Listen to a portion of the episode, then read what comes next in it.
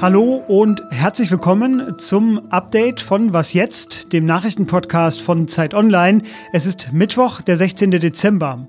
Mein Name ist Fabian Scheler und ich spreche heute über die hohen Todeszahlen in Deutschland und deshalb spreche ich heute vor allem über Sachsen. Außerdem Thema die Eröffnung des Humboldt-Forums. Legen wir los. Redaktionsschluss für diesen Podcast ist 16 Uhr. Seit Wochen schon reden wir viel über Zahlen, über Statistiken, über Neuinfektionen, über Rekordwerte. Und das ist ja eigentlich immer ein bisschen schwierig, gerade als gesprochenes Wort, ähm, sich das alles zu merken, alle Zahlen sich abzuspeichern und vor allem auch Vergleiche oder Richtwerte dafür zu finden. Aber wir kommen auch heute leider nicht drum rum, denn 952 Tote im Zusammenhang mit dem Coronavirus an einem einzigen Tag. Das ist ein heute gemeldeter neuer Rekord. Kurzer Exkurs. Wann zählt jemand eigentlich als Corona-Tot in der Statistik? Das Robert-Koch-Institut zählt Fälle, bei denen das Virus ursächlich für den Tod war, das heißt dann an Corona gestorben, oder es durch Vorerkrankungen wahrscheinlich ist, dass der Tod im direkten Zusammenhang mit Covid-19 steht. In der Statistik heißt das dann mit Corona gestorben, aber mit und an Corona gestorben, das alles geht in die Statistik ein als ein Corona-Tod. Hinzu kamen fast 28.000 Neuinfektionen mit dem Coronavirus, auch das an einem einzigen Tag. Das wurde alles ans RKI gemeldet. Warum diese neuen Rekorde? Sachsen steht besonders im Fokus. 153 Todesfälle kamen heute allein aus dem Freistaat im Osten. Außerdem kursieren äh, dramatische Meldungen. Kaum noch freie Intensivbetten, konstant hohe Neuinfektionen und zwar flächendeckend im ganzen Bundesland. Und heute auch dann das, der ärztliche Direktor des Zittauer Klinikums. Der hat gesagt, dass sie schon mehrfach entscheiden mussten, wer Sauerstoff bekommt und wer nicht. Das klingt jetzt nach einer Triage in Sachsen und äh, Patienten werden auch schon in andere Krankenhäuser nach Dresden und Leipzig ausgeflogen. Ich möchte reden mit unserer freien Kollegin Doreen Reinhardt, die für uns aus und über Sachsen berichtet. Hallo Doreen. Hallo Fabian. Doreen, du hast mir im Vorgespräch schon gesagt, die Lage sei dramatisch und das Ausbruchsgeschehen unglaublich. Das waren deine Worte. Kannst du einmal ganz kurz umreißen, was in Sachsen da gerade los ist? Man konnte das ab dem frühen Herbst beobachten, dass die Zahlen kontinuierlich nach oben gegangen sind, zugleich aber auch wenig Maßnahmen äh, von Seiten der Landesregierung äh, äh also verhängt wurden. Also man hat das eine ganze Weile wirklich erstmal beobachtet und inzwischen ist Sachsen natürlich einer der, also der bundesweite äh, Corona-Hotspot. Also die Zahlen sind hier wirklich erschreckend. Teilweise äh, steht die Inzidenz knapp vor 700. Also es ist schon sehr besorgniserregend. Es wurden Anzeigen von den Kliniken wirklich auch in Tageszeitungen geschaltet mit Aufrufen an die Bevölkerung, sich an die Hygieneregeln zu halten, weil es wirklich dramatisch aussieht auf den Kliniken. Und inzwischen ist es so, ähm, dass äh, wirklich die Belegungskapazitäten in vielen Kliniken, auch in den Großstädten, also zum Beispiel in der äh, Dresdner Uniklinik habe ich es heute nochmal angeschaut, ist es wirklich so kurz vor knapp, dass da die nur noch wenige Betten wirklich frei sind. Also diese Lage ist da äh, sehr dramatisch. Man hört immer mehr Berichte von teils langen Transportwegen von Patienten, die in Kliniken gebracht werden müssen. Es gibt Helferaufrufe von, von Kliniken, zum Beispiel aus Ostsachsen, wo die Lage besonders schlimm ist, die Inzidenzen sehr hoch sind und das Szenario oder die Prognosen sind, sehen leider auch äh, schlimm aus für die, für die nächste Zeit. Also rund um die Weihnachtsfeiertage wird sich das weiter zuspitzen, weil einfach auch die Neuinfektionen weiter auf einem sehr hohen Niveau sind in Sachsen. Der Ministerpräsident Matthias Kretschmer, der hat sich heute im Landtag auch nochmal geäußert, seinen Kurs verteidigt. Äh, wie bewertest du denn die Arbeit der Regierung aktuell? Man hat sich natürlich schon gewundert in, in Sachsen. Es gab da tatsächlich eine, eine, eine große Lockerheit und Zögerlichkeit. Also man hat wirklich sehr lange beobachtet, wie die Zahlen steigen.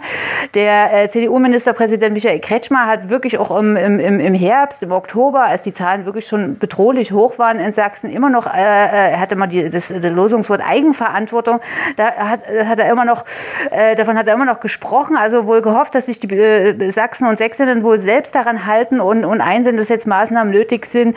Er hat im Oktober noch davon gesprochen, dass man jetzt bloß nicht hysterisch werden solle und nicht gleich alles zumachen solle.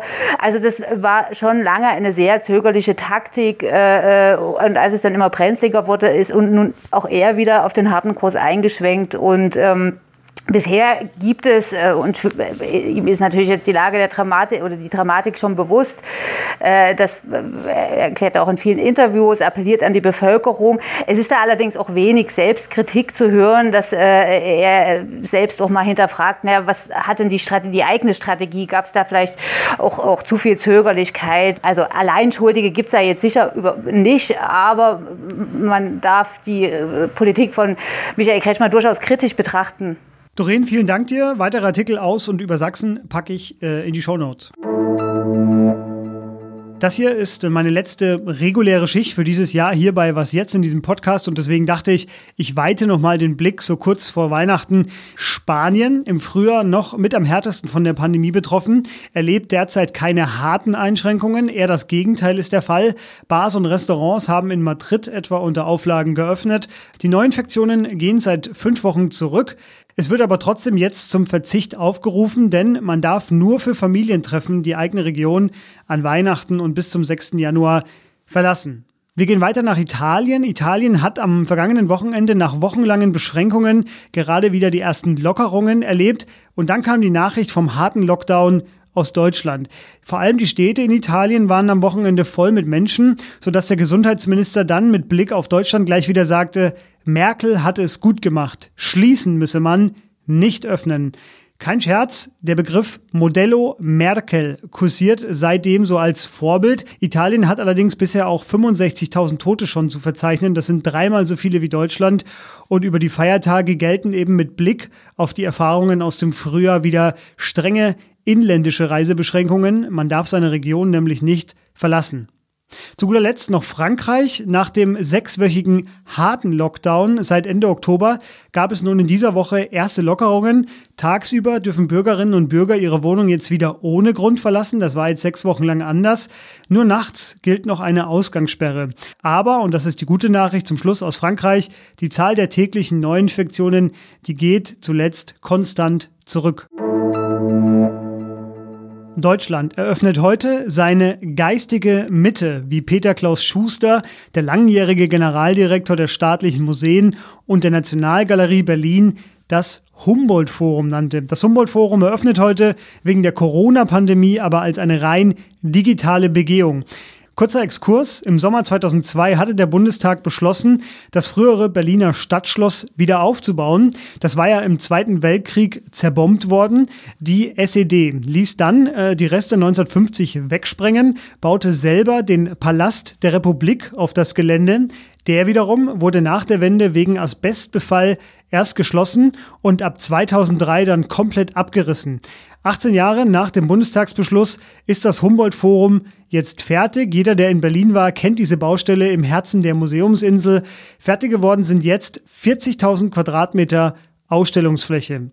Seit einiger Zeit stehen aber auch Kolonialismusvorwürfe im Raum, also der Vorwurf, dass Kunststücke, die im Forum ausgestellt werden sollen, von Kolonialherren geraubt worden sind, wie zum Beispiel die Benin-Statuen. Die wurden sehr wahrscheinlich von britischen Kolonialherren 1897 aus Benin gewaltsam entwendet, um nicht zu sagen einfach geklaut.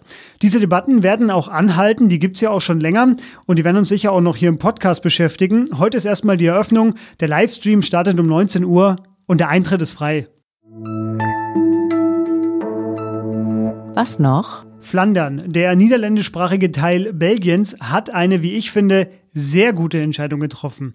Dieses Wort, das der belgische Premierminister Alexander de Croo hier verwendet, Een Knuffelkontakt. Das ist zum Wort des Jahres gekürt worden. Der Knuffelkontakt. Ein Wort, das so wunderbar in diese Zeit passt. Es gibt eigentlich gar kein Wort, das besser in diese Zeit passt. Knuffelkontakt, Sie merken schon, ich spreche sehr gerne aus, meint den einen Kontakt, den man auch in der Pandemie umarmen und herzen darf. Und erfunden hat das der Gesundheitsminister. Er sagt spontan, als er nämlich einer TV-Journalistin im Oktober sagte, Sie sind aber keiner meiner Knuffelkontakte. Und er wollte damit sagen, dass er froh sei, dass sie den Abstand einhält. Knuffelkontakt können sogar wir aussprechen. Die Niederländer haben sich nämlich interessanterweise dafür entschieden. Anderhalve Meter samenleving. Und Sie dürfen jetzt raten, was das heißt. Was jetzt Folge 1002 ist Hiermit vorbei, unsere Jubiläumsfolge von gestern. Falls Sie die verpasst haben, gerne nochmal anhören. Ansonsten schreiben Sie uns an wasjetzt.zeit.de für Fragen, Themen oder auch wenn Sie mit irgendetwas gar nicht einverstanden sind. Ich bin Fabian Scheler. Ich bin mit meinem Feierabend jetzt sehr einverstanden. Ich treffe jetzt meinen Knuffelkontakt Annabelle. Machen Sie es gut und tschüss. 9 au contact, 9 au contact, 9 au contact, 9 au contact, 9 au contact, 9 au contact, contact, contact.